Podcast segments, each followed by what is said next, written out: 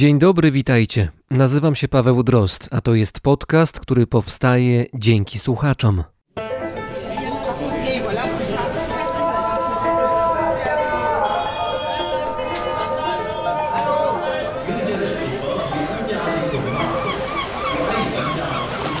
Brzmienie świata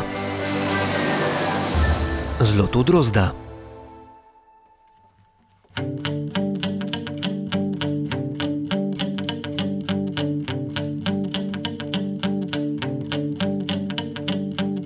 Tak oto gra Svar Pietur Eistenson.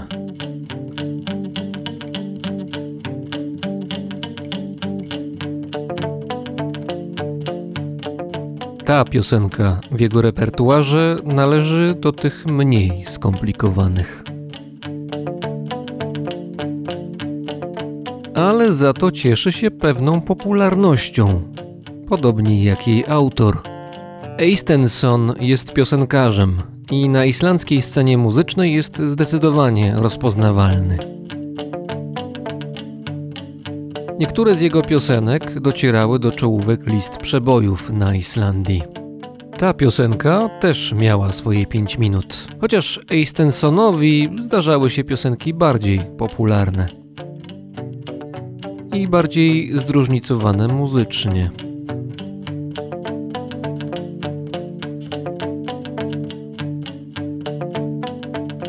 Eistensonowi zdarza się koncertować nie tylko w Islandii, ale również poza granicami kraju. Nie wiem, czy koncertuje również z tą piosenką. Vildi mig ekki þá, vildi mig ekki síðar og þú vilt mig ekki enn Þó ég spyr eftir þér og hverjum degi þá viltu aldrei vera mem Meira segja þegar að þú ert heima þá ert Można go słuchać, można go nie słuchać, nie można za to przejść obojętnie obok jego scenicznego pseudonimu. A ten brzmi Prince Polo.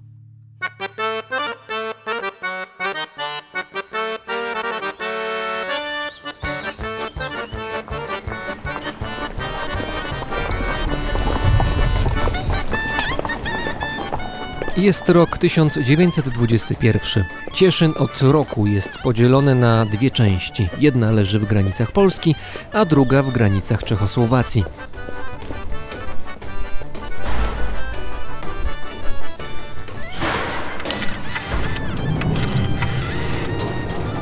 Po polskiej stronie, w założonej właśnie fabryce Tip Top, powstawały wtedy pierwsze torciki, wafle i keksy.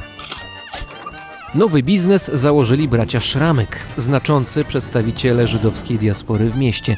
Ich produkty dość szybko zyskały uznanie wśród Cieszynian, przynosząc właścicielom coraz większy zysk. Rozbudowę fabryki przerwała II wojna światowa. Obiekt został zajęty przez Niemców, a jej właściciele podzielili los milionów Żydów w Europie. Tylko jeden z przedstawicieli rodziny Szramków zdołał uciec za granicę.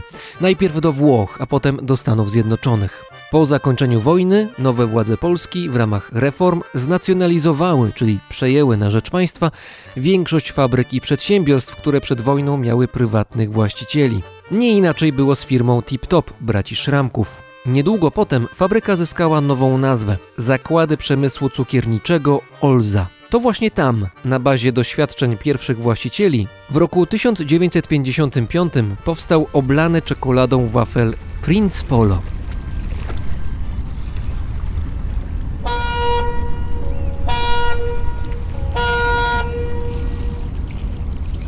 Jest druga połowa lat 50.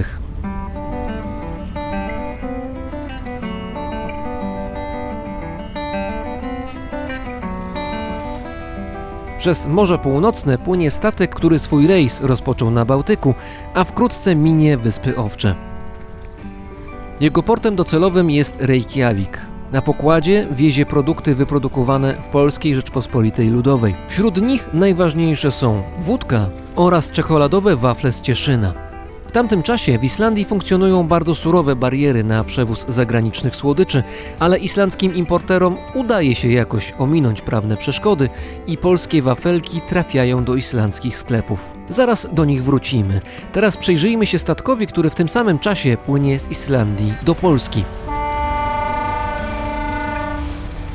W ramach wymiany handlowej wyspiarze wysyłają nad Wisłę to, czego im nie brakuje śledzie.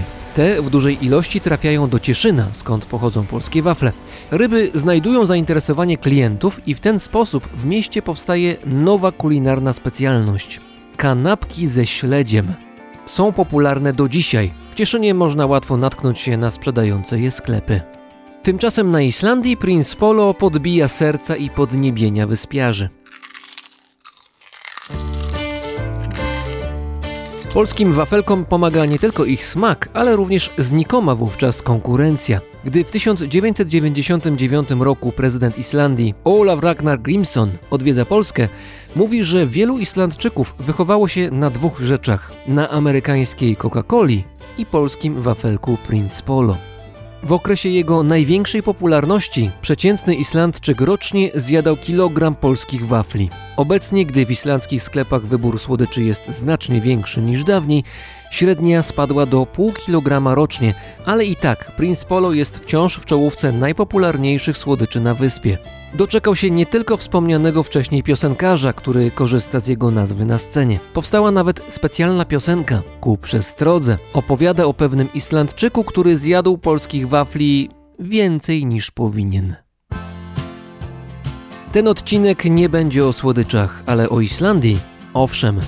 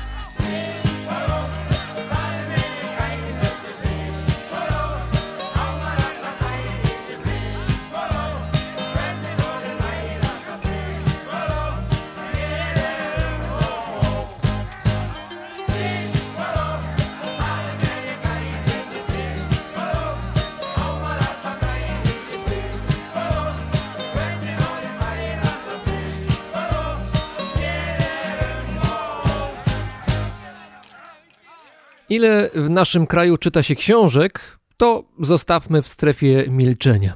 Spójrzmy za to na te miejsca, gdzie czytelnictwo ma się dobrze albo bardzo dobrze.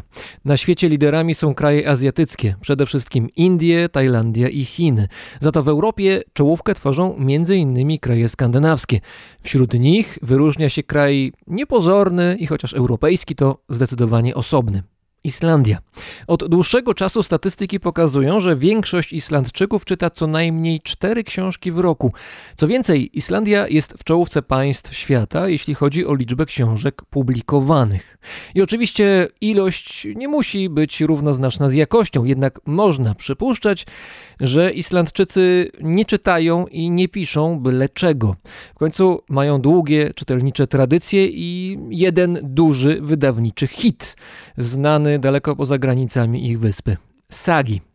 Zwykle wiemy, że coś takiego jak sagi istnieje, że to są historie z islandzkiej przeszłości, ale dokładnie co się w nich znajduje i czym one są, no tutaj nasza wiedza zwykle już nie sięga. A szkoda. Sagi mimo swojego wieku zdają się wciąż wiele mówić o islandzkiej mentalności, tożsamości i być może duszy. Żeby się o tym przekonać, zaprosiłem do rozmowy specjalistę. Niedaleko Trójmiasta, pod Trójmiastem, w jednej z tamtejszych wsi, jest razem z nami Jacek Godek. Dzień dobry panu. Dzień dobry. Jest pan człowiekiem kilku profesji. W Polsce pracował pan jako aktor, był pan korespondentem islandzkiej telewizji, jest pan też tłumaczem literatury i poezji islandzkiej. Język i zawiłości wyspiarskiej kultury zna pan doskonale, też z tego powodu, że dzieciństwo spędził pan na Islandii właśnie. I wśród pańskich zainteresowań szczególne miejsce zajmują islandzkie sagi. To są historie fikcyjne, czy to jest kronika najdawniejszych wydarzeń? Generalnie sagi można podzielić na kilka podkategorii. Są sagi o Islandczykach, Islendingasögur, to są sagi które opisują wydarzenia, które miały się wydarzyć w rzeczywistości, czyli są to takie jakby kroniki. Tu głównie mamy takie wydarzenia historyczne, które są opisywane i o których głównie traktują te sagi. To są przede wszystkim historia osadnictwa na Islandii. To jest chyba jedyny kraj na świecie, który tak dobrze ma udokumentowaną swoją historię, swoje rodowody. Tam do tej pory zresztą uważa się za takie hobby Islandczyków, że oni szukają czy konstruują swoje drzewa genealogiczne, cofając się wiele, wiele wieków w czasie do średniowiecza, do wieku IX, kiedy to oficjalnie Islandia została zasiedlona. Druga kategoria sag to jest Heimskringla, to jest taki zbiór historii królewskich opisujące królów Norwegii. Tu mianowicie przez całe wieki, niedługie oczywiście, bo to dwa, trzy wieki w średniowieczu byli Islandczycy głównymi bardami, że tak powiem, na porach królów norweskich i, i opisywali ich. Oprócz tego, że sławili ich dokonania, ich życiorysy, upiększali, to jeszcze pisali ich historię. No i właśnie w kręgu świata, czyli w Heimskringli opisane są historie królów norweskich przez Islandczyków w języku staronordyckim czy staronorweskim, czyli współczesnym, niemal islandzkim. Z tych opowieści dowiadujemy się na przykład o tym, jak w brutalny sposób chrystianizowano Norwegię. Trzecia kategoria to już są takie nowsze sagi, to są sagi o biskupach z takim pierwiastkiem chrześcijańskim, no ale są jeszcze Fortnaldasögur, które są ciekawe z tego powodu, że to są historie wymyślone. To są historie, które opowiadają o dawnych wymyślonych bohaterach, takie trochę eposy może rycerskie, bardzo wczesno-średniowieczne.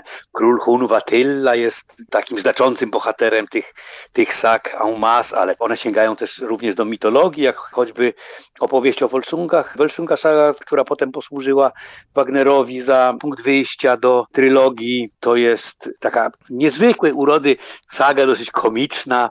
Pousa saga to jest taka śmieszna, krotochwilna dosyć opowieść o dwóch dwóch przyjaciołach na poły, że tak powiem, taka frywolna, zahaczająca, może dzisiaj powiedzielibyśmy o pornografię. No i jest jeszcze kategoria Edda. Mamy Eddę prozatorską i Eddę poetycką. Edda poetycka, która opisuje jakby cały świat mitologii nordyckiej i Edda prozaiczna czy prozatorska, która z kolei opisuje poezję. Tam między innymi znajduje się troszkę obok, stoi jedna z pierwszych nowożytnych rozprawek na temat języka, na temat gramatyki.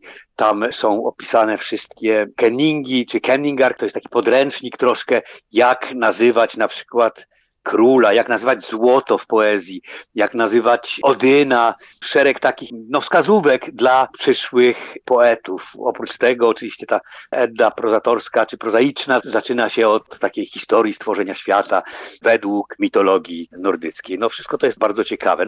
I teraz proszę sobie wyobrazić, że ci Islandczycy dawni, którzy przez pół roku żyli w kompletnych ciemnościach, musieli sobie skracać jakoś czas, jakoś zabijać ten czas, no i i opowiadali sobie te historie, które gdzieś w okolicy XII-XIII wieku zostały spisane na e, jagnięcych i wołowych czy cielęcych skórach i stanowią chlubę Islandczyków po dziś dzień. Ja pamiętam, że w 70 bodaj pierwszym roku pierwsza bezpośrednia transmisja telewizji islandzkiej to była droga sportu do muzeum dwóch manuskryptów średniowiecznych które król Danii łaskawie zwrócił Islandczykom. Powiedział pan, że sagi te historyczne zostały spisane gdzieś tam koło XIII wieku, ale dotyczą wydarzeń znacznie wcześniejszych. Wobec tego, jak możemy na podstawie tego, co zostało z takim opóźnieniem spisane, uważać, że to, co zostało spisane, to jest rzeczywiście historia taka, jaka się wydarzyła? W pewnych przypadkach można to potwierdzić poprzez badanie DNA dzisiaj, prawda? Bo od początku osadnictwa przyjeżdżał do Islandii jakiś tam Skallagrimur Kveldulfsson. On miał potomka, który się nazywał Egil Skallagrimsson. Ten z kolei miał liczne potomstwo. Tamci mieli swoich potomków. Te opowieści wszystkie żyły jakby w tych rodach, do momentu, w którym zostały spisane. No, jeśli historia zaczyna się na przykład w roku 900, a jest spisana w 1000, nie wiem, 112, no to mamy do czynienia z okresem 200 lat. 200 lat to nie jest tak dużo, to jest pięć pokoleń. No, to nie jest jakiś taki wielki okres, kiedy by rodzina, potomkowie zapomnieli o swoich przodkach. Zwłaszcza nie przeszkadza im żadna telewizja, żadne radio, nic nie rozprasza i skupieni są na swojej historii. A ponieważ te wszystkie historie to są historie rodowe, opisujące historię tych rodów z pokolenia na pokolenie, możemy przypuszczać, że to są historie prawdziwe. Zresztą w wielu przypadkach one znajdują potwierdzenie również w jakichś kronikach zagranicznych. To by wynikało z tego, że Islandczycy, zarówno ci z czasów średniowiecznych, jak i ci współcześni, którzy szukają swoich drzewek genealogicznych, dla nich wszystkich, tych współczesnych i dawniejszych Islandczyków, ważne są korzenie, czyli odniesienie do tego, co było. Tak, tak, bardzo ważne. Wie pan, zwłaszcza, że patrząc na Islandię jako ciąg zdarzeń historycznych, to pamiętajmy o tym, że oni aż do lat 80. ubiegłego wieku, poza jednym jednorazowym właściwie przypadkiem, a ten przypadek polegał na tym, że sprowadzili do Islandii po wojnie, zdaje się, 2000 Niemek, to poza tym oni się nie mieszali z innymi narodami. Tam po prostu raz nikt nie specjalnie chciał mieszkać w warunkach ogromnej biedy przecież przed połową XX wieku, a potem oni sami jakby tak troszkę na własne życzenie, że tak powiem, piętrzyli po prostu przeszkody z ludziom, którzy chcieli się tam zadomowić, obcokrajowcom i tak naprawdę dopiero od lat 80. oni zaczęli mieszać się z innymi nacjami, w związku z czym oni bardzo mocno byli skupieni zawsze na swoim pochodzeniu i na swoich korzeniach. A swoją drogą trzeba powiedzieć, że w tej chwili na Islandii bodaj największą mniejszością narodową, grupą imigrantów są Polacy. I tam w tej chwili tak. mamy wpływ poniekąd jakiś na to, jak Islandia współczesna się rozwija. Ale wróćmy jeszcze do kwestii tych genealogii, bo to mnie bardzo interesuje. Tak sobie próbuję wyobrazić, jakbym był Islandczykiem współczesnym i szukam tych korzeni gdzieś tam wstecz aż do średniowiecza. Co mi daje to, że dowiem się, że gdzieś tam w roku 1100 którymś moim przodkiem był na przykład ktoś, kto się nazywał Eryk Okrutny, albo jakieś inne takie właśnie przedziwne przydomki tam się pojawiały. Co mi to daje w praktyce? To znaczy daje mi to poczucie tego, że wiem oczywiście, ale że mogę się tym pochwalić, czy to daje mi poczucie, ja myślę, że, że jestem prawdziwy? Tak o co chodzi? Z jednej strony jest troszkę tak jak, jak nie wiem, jak z arystokracją w Polsce. No. Dlatego, że ci ludzie, którzy przybyli tam jako pierwsi, oni dali początek całemu narodowi właściwie, prawda? Bo to oni przyjechali tam z jakimiś, nie wiem, z pociotkami swoimi, z niewolnikami. Tak naprawdę to Islandię stworzyło kilka, góra kilkadziesiąt rodów Jeszcze ja pamiętam jeszcze w latach 70., że oni mieli duży problem z osobami niepełnosprawnymi z powodu dość bliskiej koligacji. To znaczy mówi pan tutaj o kwestiach Ge genetycznych. Generalnie. Tak. Natomiast to, co im daje ta znajomość czy świadomość, jakiego rodu pochodzą, no to jednak daje im dumę, no. No to fajnie jest być potomkiem Öidur Djupłyskiej albo Eidla Skatla Grimsona. No to, to jest fajne, no, bo oni byli wikingami. Wie pan, no to też miejmy taką świadomość, że w momencie, kiedy oni, Islandczycy, mieli wpisanych 400 manuskryptów w języku ojczystym, bo to też jest kwestia języka, prawda? Kiedy oni mieli w języku islandzkim spisanych 400 niekiedy opasłych tomiszczy prozy przemieszanej z poezją, był to tam, nie wiem, XII-XIII wiek, to u nas myśmy mieli 400 słów po polsku napisanych tylko. Bo u nas się pisało po łacinie. To przywiązanie, czy to zainteresowanie ciągłe sagami jest również jakby zainteresowaniem językiem ojczystym. Językiem ojczystym, który w ostatnich latach on troszkę się tak powiedziałbym makaronizuje, ale Islandczycy mieli problem zawsze, świadomy i z wyboru problem, mianowicie niechętnie widzieli i do tej pory niechętnie widzą w swoim języku makaronizmy. To się oczywiście zmieniło inaczej to wygląda jak w takiej mowie slangowej bardziej. Tam się bardzo często zdarzają anglojęzyczne naleciałości czy amerykanizmy. Natomiast w takiej mowie no, oficjalnej, powiedzmy, to no nie ma, nie istnieje werbalnie nazwany telefonem wynalazek Grahama Bella, tylko jest simy. Simy słowo, które gdzieś tam właśnie w średniowieczu, w sagach, oznaczało drut, nić, na początku XX wieku zrobiono z tego telefon po prostu. Podobnie jest z komputerem. Tam w islandzkim języku nie ma słowa komputer, tylko stworzono neologizm, który brzmi tolwa, a składa się z dwóch członów. Pierwszy człon od tala, co ciekawe, może mieć dwa znaczenia, albo mówić, albo cyfra, tu raczej o cyfrę chodzi, i wolwa, czyli wieszczka, wróżbitka. W związku z czym mamy no, wróżenie cyfr, to jest komputer. Natomiast jak mówię, słowa komputer w islandzkim nie ma i podobnie jest z innymi e, wynalazkami technicznymi, jak samochód, który tak naprawdę po islandzku, choć używają takiego zduńszczenia bit, to tak naprawdę po islandzku nazywa się bifreis, pojazd ruchomy, albo radio, które się nazywa utwarp, czyli wyrzucacz, wyrzucacz słów, tak bym to powiedział. Także w ten sposób ten język się kształtuje i szacunek dla języka islandzkiego wynika właśnie ze znajomości sak. To teraz bym chciał, żebyśmy przeszli od sak historycznych stricte do takich sak innego rodzaju. Mówił Pan o tym, że są sagi związane z życiem e, Kościoła katolickiego, czyli sagi o biskupach i były też sagi takie już bliżej mitologii. To chciałbym połączyć jedno z drugim i poprosić Pana, żeby Pan coś opowiedział o biskupie zombie, bo gdzieś znalazłem taką informację u Pana na stronie, że istnieje biskup zombie, taki trochę historyczny, a trochę niehistoryczny. Tak, bo Islandczycy zawsze mieli taką dużą tęsknotę czy skłonność, w dawnych czasach wszyscy mieli, no pęd do czarów był. I istniała w podaniach islandzkich taka księga czarów.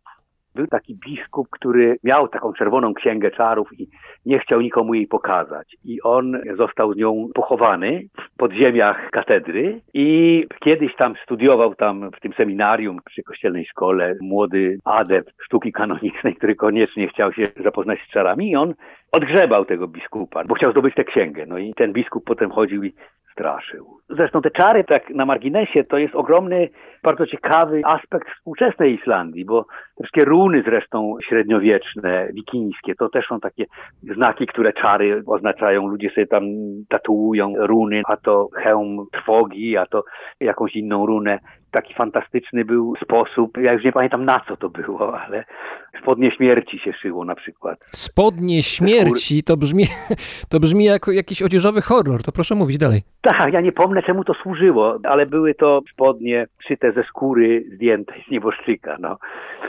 Aha, no to raczej byśmy nie polecali w sklepach odzieżowych. Jakimś czarom to służyło I, i tam oni mają nawet takie muzeum pokazujące te różne czary, no. To skoro już dotknęliśmy czarów, to idźmy może tym tropem.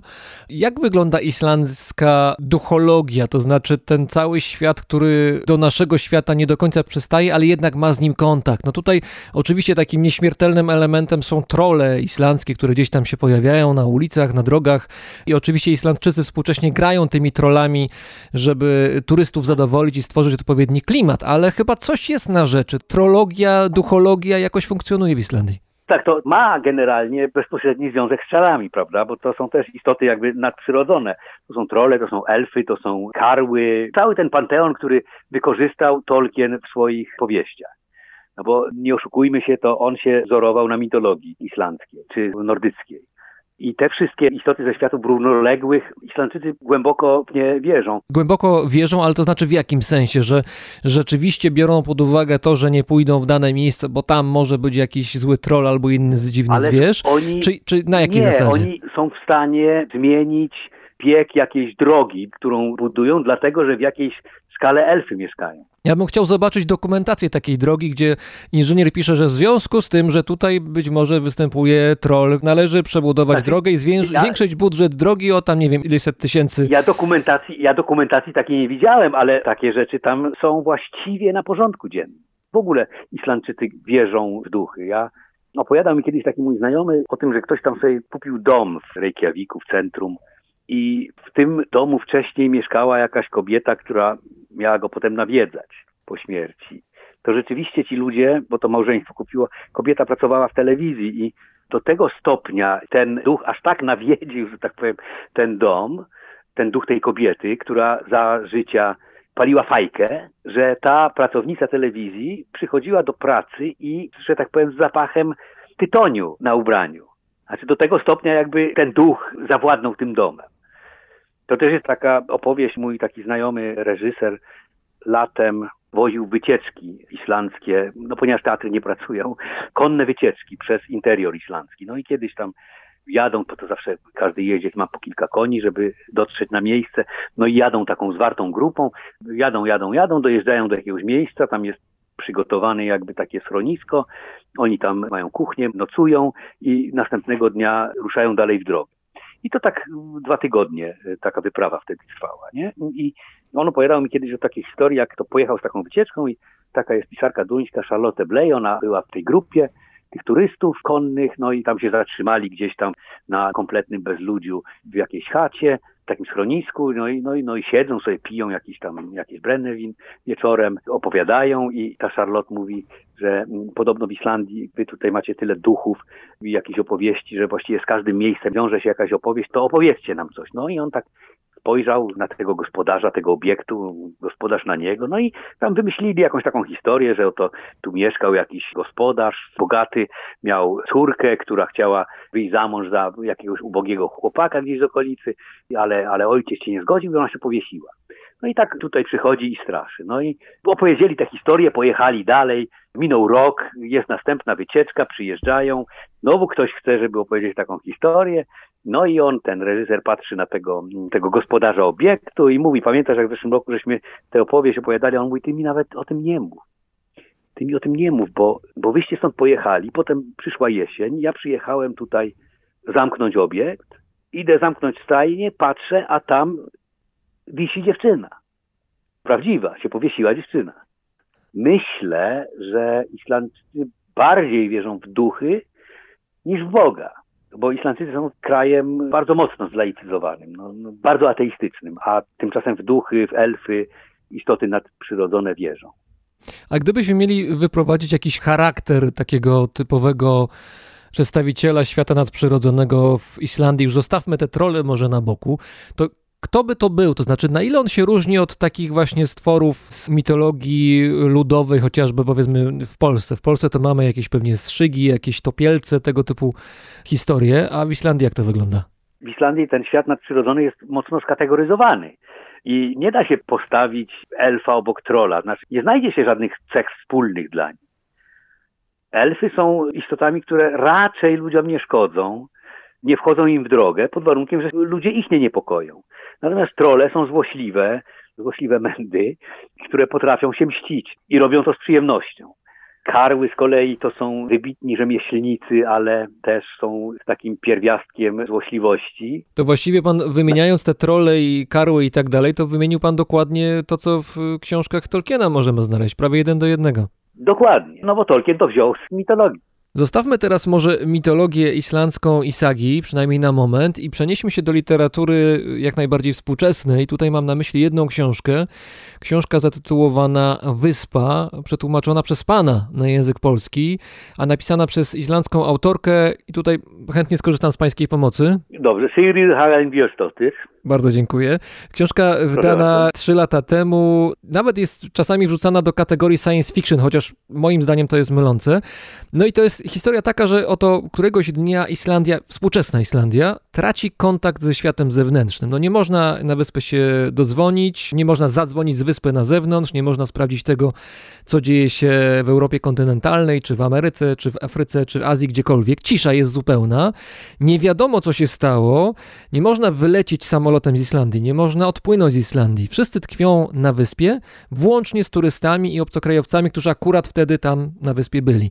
No i to trwa miesiącami i powoli, powoli rozpadają się na wyspie struktury społeczne, albo też wracają struktury społeczne, które były z przeszłości. I z rdzennych Islandczyków wydaje się, że wychodzi coś takiego, coś w rodzaju wyspiarskiej mentalności właśnie, jakiś rodzaj też nawet ksenofobii. Nie Islandczycy są obcy, nie są nasi, są jakoś odrzucani.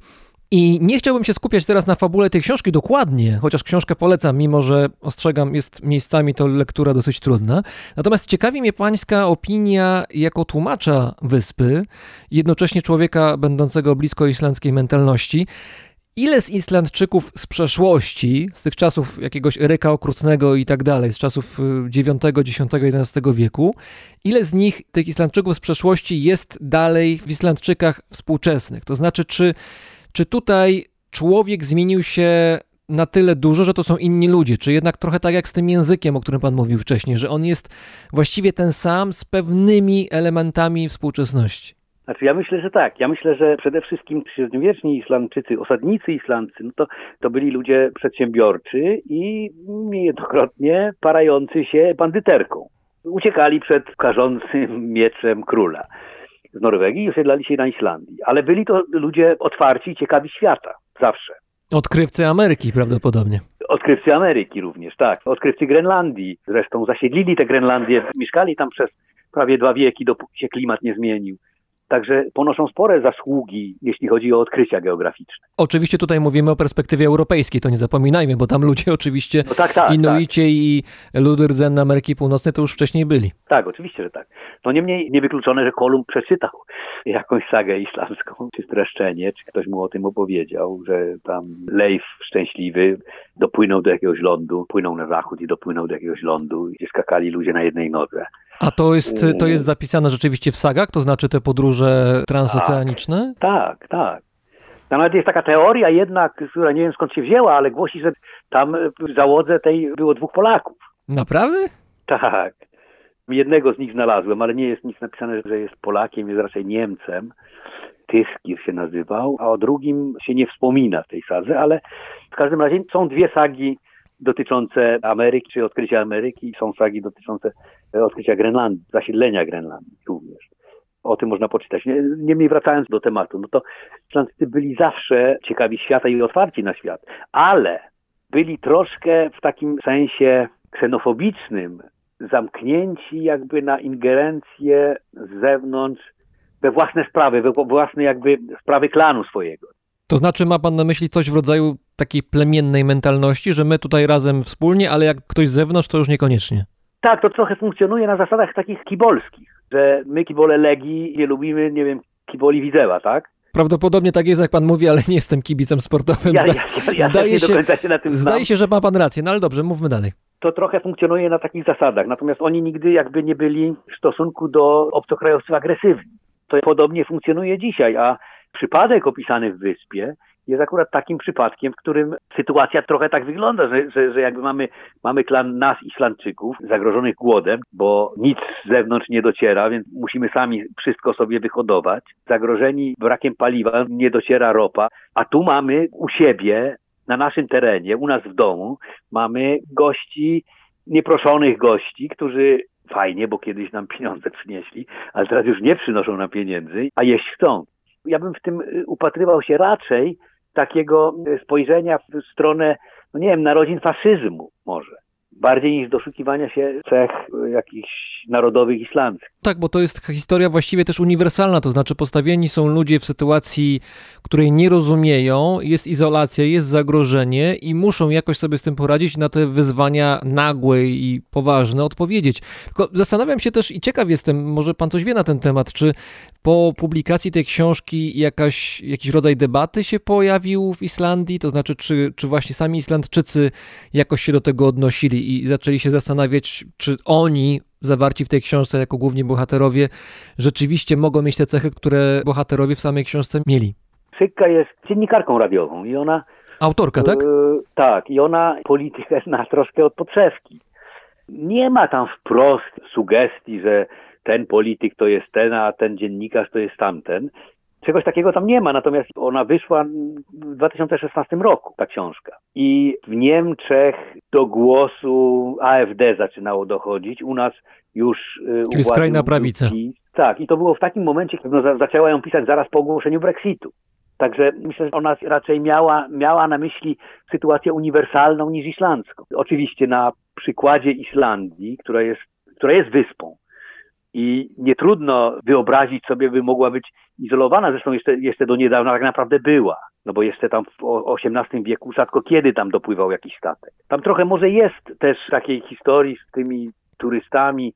Islandczycy raz w życiu, w XVI chyba albo w XVII wieku na początku jakoś tak popełnili zbrodnię taką e, masową, zbiorową. To była załoga jakiegoś baskijskiego czy hiszpańskiego statku takiego wielorobniczego. Oni tam się rozbili i ci, co uratowali się, Islandczycy ze strachu jakby przed tym, że zabiorą im jedzenie, bo tam w Islandii całe wieki skrajna po prostu nędza panowała. Że zabiorą intereski tam jedzenia zimą, no i zabili tam kilkanaście osób. Ślad tego też pewno jest. A w ogóle to może jest pytanie naiwne, ale zobaczymy w jakim kierunku ona nas poprowadzi. Dlaczego Islandczycy, mieszkając tam, gdzie zaczęli się osiedlać, to znaczy na Islandii, doświadczając skrajnych warunków, gdzie panowała, jak sam pan powiedział, nędza przez wiele wieków i bieda, Dlaczego stamtąd nie ruszyli gdzieś dalej w jakieś inne miejsca, żeby znaleźć sobie nowe miejsce, być może lepsze? Dlaczego no, zostali? Podobno, dlaczego, dlaczego kontynuowali? Kiedy, podobno kiedy przybyli tam osadnicy, to tam jacyś Irlandcy mnisi byli przed nimi, co jakby znajduje odzwierciedlenie w nazewnictwie, natomiast specjalnie nie ma innych dowodów na ten temat. No ale, ale zostawmy to. No, rzeczywiście w 874 dokonało się oficjalne, takie uznane dzisiaj za oficjalny początek osadnictwa w Islandii. Ich przez długie lata było mało liczba Islandczyków zaraz tam, znaczy zaraz, no, no tam kilka wieków po tym rozpoczęciu osadnictwa wynosiła gdzieś około 50 tysięcy. To jest na kraj, który wielkością jest równy jednej trzeciej Polski. To jest niedużo, ponieważ w tamtych czasach główną działalnością człowieka była walka o przetrwanie. Głównie zajmowali się ludzie, nie wiem, hodowlą, uprawą i w Islandii jeszcze do tego rybołówstwem, czy polowaniami. To każdy miał jednak no, kawał ziemi, który gdzie indziej pewno nie miał. Ze względu na to, że gdzie indziej panowały warunki już takie, że tam zasiedlili się ludzie wcześniej i trudno było cokolwiek wywalczyć. Natomiast tutaj oni mieli, każdy miał ogromną połać ziemi. Zaraz po osiedleniu to warunki klimatyczne były znacznie lepsze. One się popsuły gdzieś dopiero u schyłku tego średniowiecza, wraz z nastaniem małej epoki lodowcowej. A wcześniej Islandia była krajem zalesionym, bardziej żyznym niż dzisiaj i bardziej sprzyjającym, że tak powiem, do tego, żeby tam mieszkać ale próbowali, prawda? Próbowali się do Ameryki wynieść, Grenlandii nie wypaliło. Sporo Islandczyków potem już, w latach późniejszych, w XVIII, XIX wieku emigrowało do Kanady. Natomiast oni nie uciekli, dlatego że tam, pomimo tej biedy jakby, no było im całkiem wygodnie. Potem już było za późno, wie pan, bo, bo już uciekać stamtąd w wieku, nie wiem, 15, 16, 17, 18, to już jakby nie miało sensu, tym bardziej, że oni do tego przywykli. Oni się nauczyli funkcjonować w takich warunkach. Też przyzwyczajeni musieli być do tego, jak siły natury się tam uzewnętrzniają do dzisiaj. Tutaj piję do tego, co się wydarzyło bodaj kilka tygodni temu, kiedy jeden z wulkanów od dawna będący w uśpieniu, niedaleko, relatywnie niedaleko Reykjaviku, obudził się i zaczął pluć lawą. Niesamowite dla mnie było to, jak Islandczycy zareagowali, to znaczy po pierwsze z wielkim spokojem, bo tam już było od kilku tygodni przed tą erupcją było wiadomo, że coś się będzie działo, bo tak sejsmolodzy mówili. Widziałem jakieś materiały wideo, no to tak ze spokojem bardzo podchodzono. No tak, no jak wybuchnie, to wybuchnie, a jak nie wybuchnie, to poczekamy aż wybuchnie. A jak już rzeczywiście lawa zaczęła płynąć, no to ludzie zamiast odsunąć się od lawy, jakoś uciekać, tak by nam się wydawało, że jak coś wybucha, to raczej uciekamy, to się gremialnie pojawili na miejscu i zaczęli sobie robić zdjęcia, obserwowali, zachwycali się tym widowiskiem, bo to jest widowisko. I tak się zastanawiam właśnie, jak wygląda ta koegzystencja y, ludzi, Islandczyków tam na miejscu z potężnymi siłami natury, takimi jak chociażby wulkany. Jak pan to widzi z własnego doświadczenia? No mieszkał pan tam na miejscu, więc ma pan to też znaczy... własne, własne doświadczenie. Przez całe wieki te erupcje następowały w zasadzie w terenach niezamieszkałych. Miały wpływ przez opad pyłu na życie ludzi, jak choćby ten słynny Laki, który w czasie rewolucji francuskiej gruchnął. Tak wielka to była erupcja, że pyły wulkaniczne uniosły się nad całą Europę. Nastąpiła w Europie zima wulkaniczna, która przyniosła głód, no i była to jedna z przyczyn wybuchu rewolucji francuskiej podobno. Natomiast to nie było w terenach zabudowanych. Tam nikt w pobliżu nie mieszkał, nikt nie ucierpiał. Ostatni wybuch w tym rejonie, o którym mowa teraz, miał miejsce rzeczywiście jakieś 800 lat temu, a ten wybuch, który obserwujemy, no jest po prostu ładny. On jest estetyczny i jest niegroźny na razie. Dziwne jest to, że Islandczycy zbudowali stolicę w pobliżu, prawda? Ale z drugiej strony może nie za bardzo mieli wybór, bo tam wulkany są wszędzie chyba na Islandii. Tak, ale być może dałoby się znaleźć jakieś miejsce, gdzie, gdzie jest ich mniej, bo tu jest wyjątkowo dużo. No, tam przebiega grzbiet śródatlantycki, tam się stykają płyty tektoniczne, kontynentalne, europejska i amerykańska. One się rozchodzą. Tam cały czas są te tarcia na tym półwyspie Reykjanes. Zresztą, wie pan, rozmawialiśmy przed chwilą o wyspie. Ja teraz tłumaczę najnowszą powieść autorki, która napisała o wybuchu wulkanu. Tego, który kilka tygodni temu wybuchł. Naprawdę? To czy przewidziała te wydarzenia w książce? Tak, tak. A tak. niezwykłe. Nie dość, że je przewidziała, przewidziała ten taki właśnie wybuch, który będzie atrakcją turystyczną.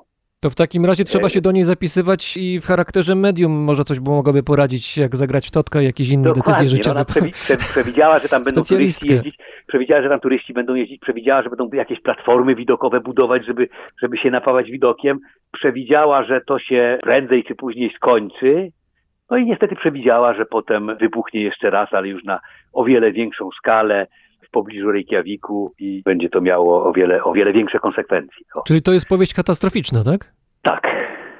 Ale niezależnie od tego, gdyby pan znał numer jej telefonu, to ja bym do niej zadzwonił, żeby zapytać, jaki Dobrze. będzie za rok kurs franka szwajcarskiego. To się może przydać. Dobrze.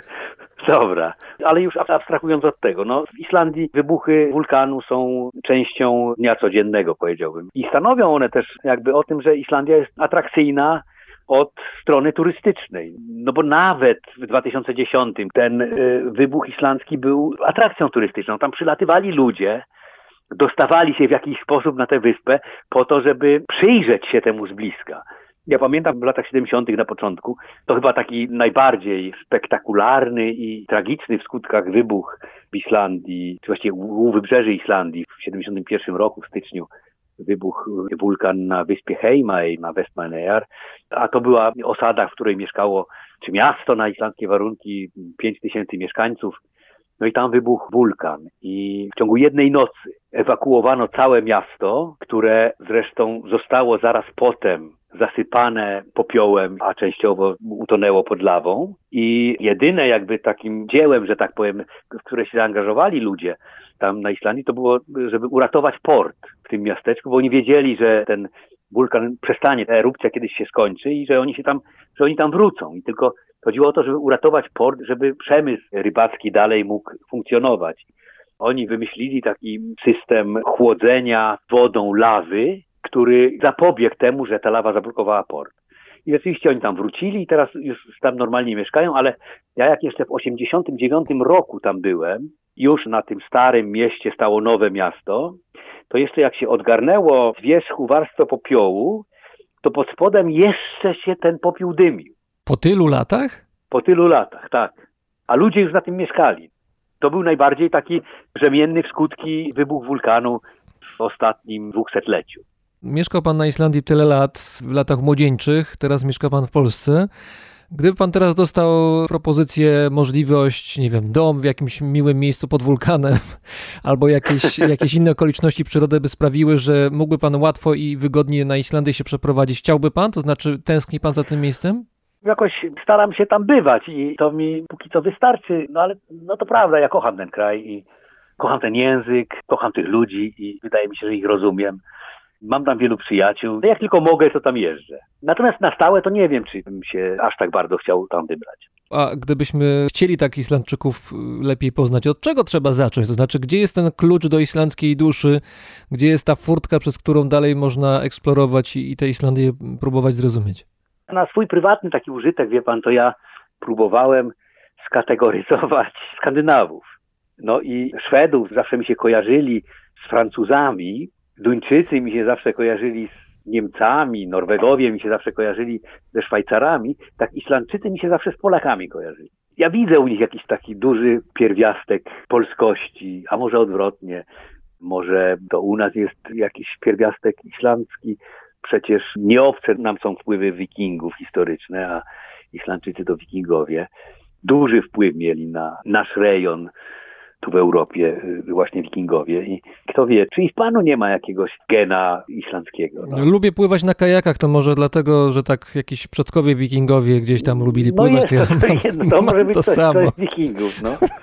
Ja myślę, że to trochę tak jest, że w ogóle wszystkie te nacje na świecie są wymieszane, a na pewno jest w Polakach sporo z wikingów. A Islandczycy lubią narzekać? Bo my lubimy. E, my lubimy, my lubimy. Islandczycy, ja wiem, czy lubią narzekać. Zależy na co, wie pan. Ja pamiętam, jak spotkałem kiedyś tam przypadkowo gdzieś Islandczyków, nieznanych mi zupełnie, gdzieś tam we Francji chyba, czy gdzieś. Spotkałem ich w momencie, jak w 2008-2009 był ten kryzys gospodarczy, kiedy Islandia bankrutowała. Wtedy narzekali, tak, bardzo. I to narzekali tak, jak my byśmy narzekali, czyli na, na islandzkich oligarchów. No ale mieli też powody, prawda? Bo to Islandia no wtedy z Eldorado powody, zamieniła no, się w bankruta. No, absolutne powody mieli, oczywiście, że tak. Oczywiście, że tak, ale ja nie, ja myślę, że ja myślę, że na przykład jeśli chodzi o stosunek do polityków i polityki, jest, jesteśmy bardzo podobni, Islandczycy i Polacy. No może Islandczycy troszkę nas wyprzedzają, jeśli chodzi o nie wiem, wolności osobiste i prawa obywatelskie, to może oni jednak są lepsi od nas. Jeśli chodzi o równouprawnienie kobiet, to nas na pewno wyprzedzają jeśli chodzi o likwidację tych wszystkich nierówności. Proszę sobie wyobrazić, że Islandia to jest jedyny kraj na świecie, gdzie za mecze w reprezentacji kraju futbolistkom Związek Piłkarski płaci takie same pieniądze jak futbolistom. Tak, to jest znany problem. Ciągle się do niego wraca, ale jakoś nic się z nim nie robi. To znaczy mówię o takiej skali globalnej. No właśnie, a w Islandii piłkarka nożna zarabia tyle samo, co piłkarz nożny za te same w końcu usługi, prawda? No tak, bo piłka jest jedna, a bramki są dwie. A bramki są dwie, no właśnie. Cieszę się, że, że Islandia wyznaczy jakiś standard, który może będzie standardem globalnym właśnie. Pod tym względem na pewno wyprzedają cały świat i to przyznają wszyscy właściwie. Jeśli tam gdzieś ta różnica jest tam 85, tak w Islandii jest 97 chyba. Czyli zaledwie 3% y, różnicy między zarobkami kobiet a mężczyzn. Także Islandczycy już dobijają do, do ideału. Naszym gościem e, niedaleko Trójmiasta był Jacek Godek, tłumacz literatury i poezji islandzkiej, dawniej też aktor i dziennikarz. Bardzo panu dziękuję. Dziękuję bardzo i pozdrawiam serdecznie.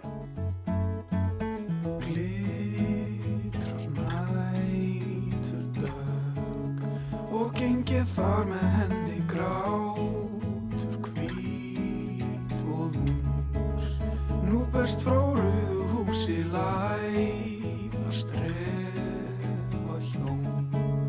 Ólafir bróð kjöfti lerk í skóurinn Hann fær nú margt að vita Þegar kongurinn er með kross í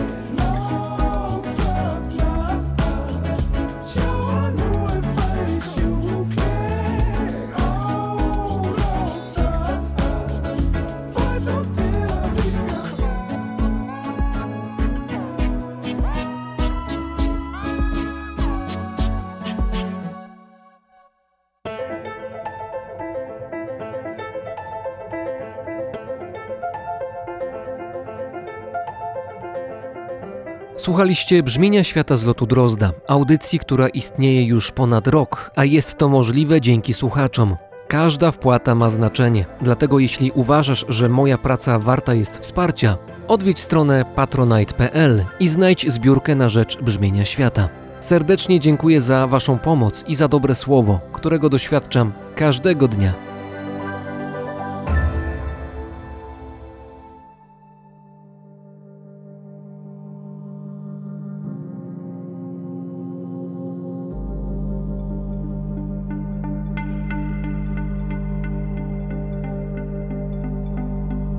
Paweł Drozd, czyli ja, mówi Wam dobrego dnia.